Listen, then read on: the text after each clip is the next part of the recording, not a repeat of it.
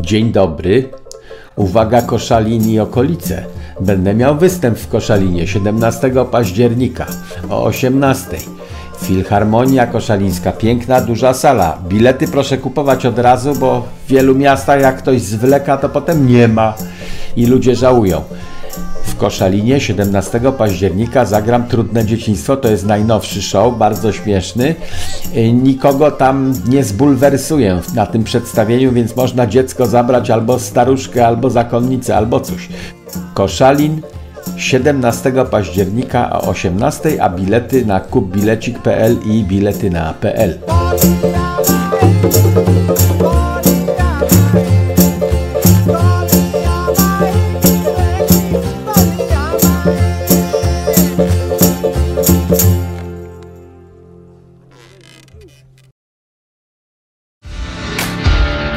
Studio Dziki Zachód. Mamy ostatnie I 10 co minut teraz? programu. No właśnie, to może niech pan teraz zaproponuje jakiś temat. Mm, to mnie pani kusi. Leśnicy w Polsce e, tworzą nowy regulator dotyczący noszenia munduru podczas oficjalnych wystąpień.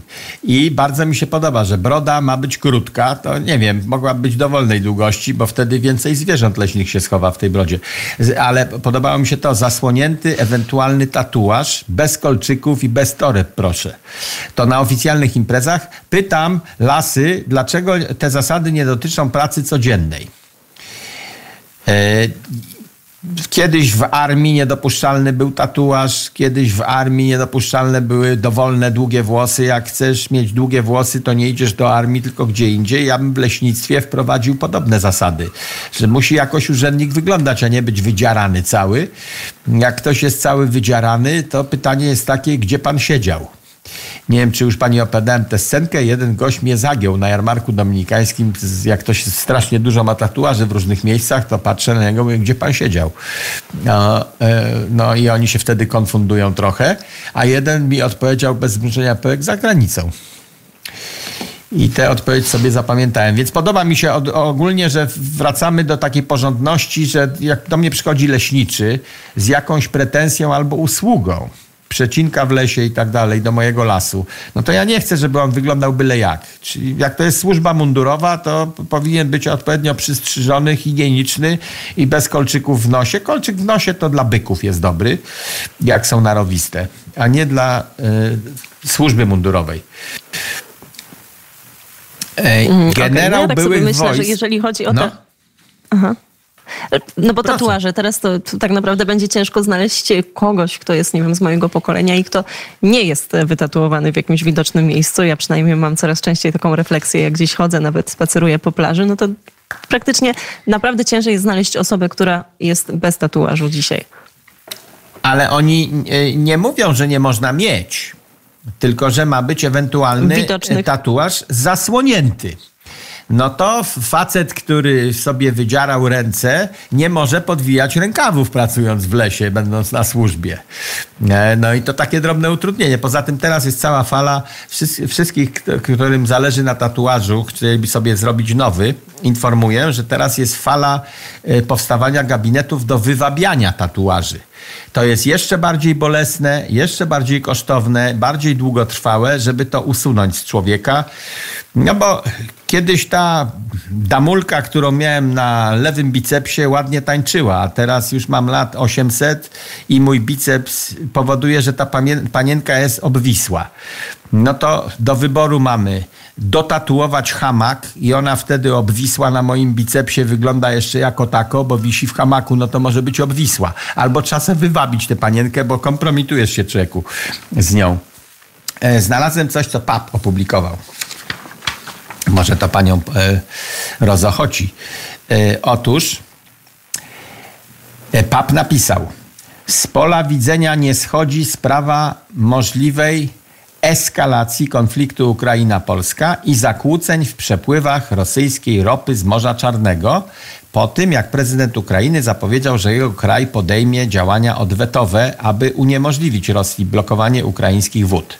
Czyli PAP nas zawiadomił, że pomimo trwającej wojny odbywa się w strefie wojennej e, normalny handel.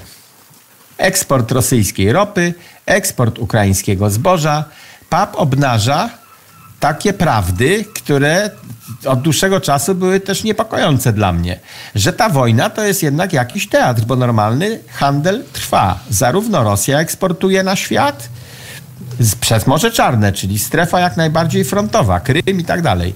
E, I nasz świat chciałby, żeby Rosja eksportowała nadal, bo jak nie będzie eksportować, to ceny ropy wzrosną. E, to na portalu ekonomicznym Pub Business to podał. I Ukraina podobnie eksportuje. Ich świat chciałby, żeby Ukraina robiła to dalej. Ba, znalazłem jeszcze notatkę na stronach biznesowych, która moje oczy e, uczula, odkąd ją widzę, że Ukraina eksportuje tytan do Rosji stale. Nieprzerwanie w trakcie trwania tego konfliktu zbrojnego. To ze stron biznesowych, nie wojennych, nie propagandowych, nie głównych, takie informacje. I ja nie wiem, co z nimi zrobić. No bo strzelają do mhm. siebie, a jednocześnie normalny eksport tytanu się odbywa między dwoma krajami, które wydawałoby się są pokłócone, nie robią ze sobą żadnego handlu, nic ze sobą nie robią poza walką. No tak mogłoby się wydawać, ale z drugiej strony pewnie tutaj ten pragmatyzm też po, po pierwsze może, może być tak, że ten pragmatyzm bierze górę, po drugie jest no, Ukraina jest bardzo skorumpowana, w związku z czym to, to też jest e, kolejna kwestia, ale jak rozumiem tutaj, nie wiem, e, taka wymiana handlowa, e, jeżeli Ukraina sprzedaje tak, Rosji tytan, no to to się odbywa za wiedzą i za zgodą zapewne ukraińskiego rządu. No więc co ja mogę tutaj więcej skomentować? Tak, no tak nic, no to ja, ja, raczej, raczej do słuchaczy mówię, proszę szukać takich informacji. Może ktoś znajdzie jakąś odpowiedź, jak to się odbywa. Może to jakiś jest fake oflagowany, czy co, bo jak to jest możliwe, to normalnemu człowiekowi w głowie się nie mieści. Ja nie znajduję wytłumaczeń. Może człowiek nienormalny, który siedzi w biznesie tytanowym, będzie umiał nam wytłumaczyć, jak to jest możliwe, że trwa wojna, a oni tak ze sobą handlują materiałem nieobojętnym, jeśli chodzi o zbrojenia. Bo tytan. No mi się ja... wydaje, że nawet jest możliwy scenariusz, że po prostu, że władze ukraińskie wiedzą jakby o, o tym procederze i, i to też jest, jest, jest to możliwe. No to jeszcze jedna informacja z TVP1. Generał byłych wojsk za poprzedniego rządu, Kraszewski chyba, mówił, jaki był plan działań wojsk na terenie Polski na wypadek zagrożenia. I teraz on powiedział coś takiego. Mieliśmy oddać ziemię do Wisły, a na interwencję NATO trzeba by czekać kilka miesięcy. Warszawa byłaby więc miastem przyfrontowym, no bo do Wisły oddaliśmy, czyli Praga y, należy do Putina, a na lewej stronie jesteśmy miastem przyfrontowym, te dzielnice, które są na lewym brzegu Wisły. E, moją uwagę zwróciło, y, że na to stwierdzenie słuszne generała byłych wojsk, e, że na interwencję NATO trzeba będzie czekać kilka miesięcy. O tym, jak w, normalnych wypowiedziach frontowych żaden polityk nie wspomina głośno. Jeżeli chodzi o czekanie na decyzję NATO, nic się nie zmieniło od poprzedniej władzy, od poprzedniego rządu Rzeczypospolitej. Procedura jest wciąż taka, że parlamenty państw muszą samodzielnie podjąć decyzję o przystąpieniu bądź nie do wojny. No to w tej sytuacji Polska powinna sobie zdawać sprawę, że NATO jest i ten paragraf piąty, który się uruchamia z automatu, że jest fikcją bo parlamenty wszystkich krajów muszą się zebrać i zdecydować, czy w związku z tym paragrafem piątym wchodzimy do wojny aktywnie, czy nie wchodzimy. Czyli Polska będzie na ewentualny rachunek, ratunek czekała kilka miesięcy. No, przez kilka miesięcy proszę sobie zobaczyć, co Hitler ze Stalinem zrobili w dwa tygodnie. Między 1 września a 7, no 30 w miesiąc, we wrześniu 39, co sobie zrobili. To jak my będziemy czekali na interwencję zagraniczną przez kilka miesięcy, zanim oni się zbiorą i bez żadnej gwarancji, że te parlamenty zdobędą się na wsparcie Polski. Jak człowiek sobie to uświadomi, no to może powinniśmy polegać na sobie bardziej niż na tym, że przylecą inni nas ratować.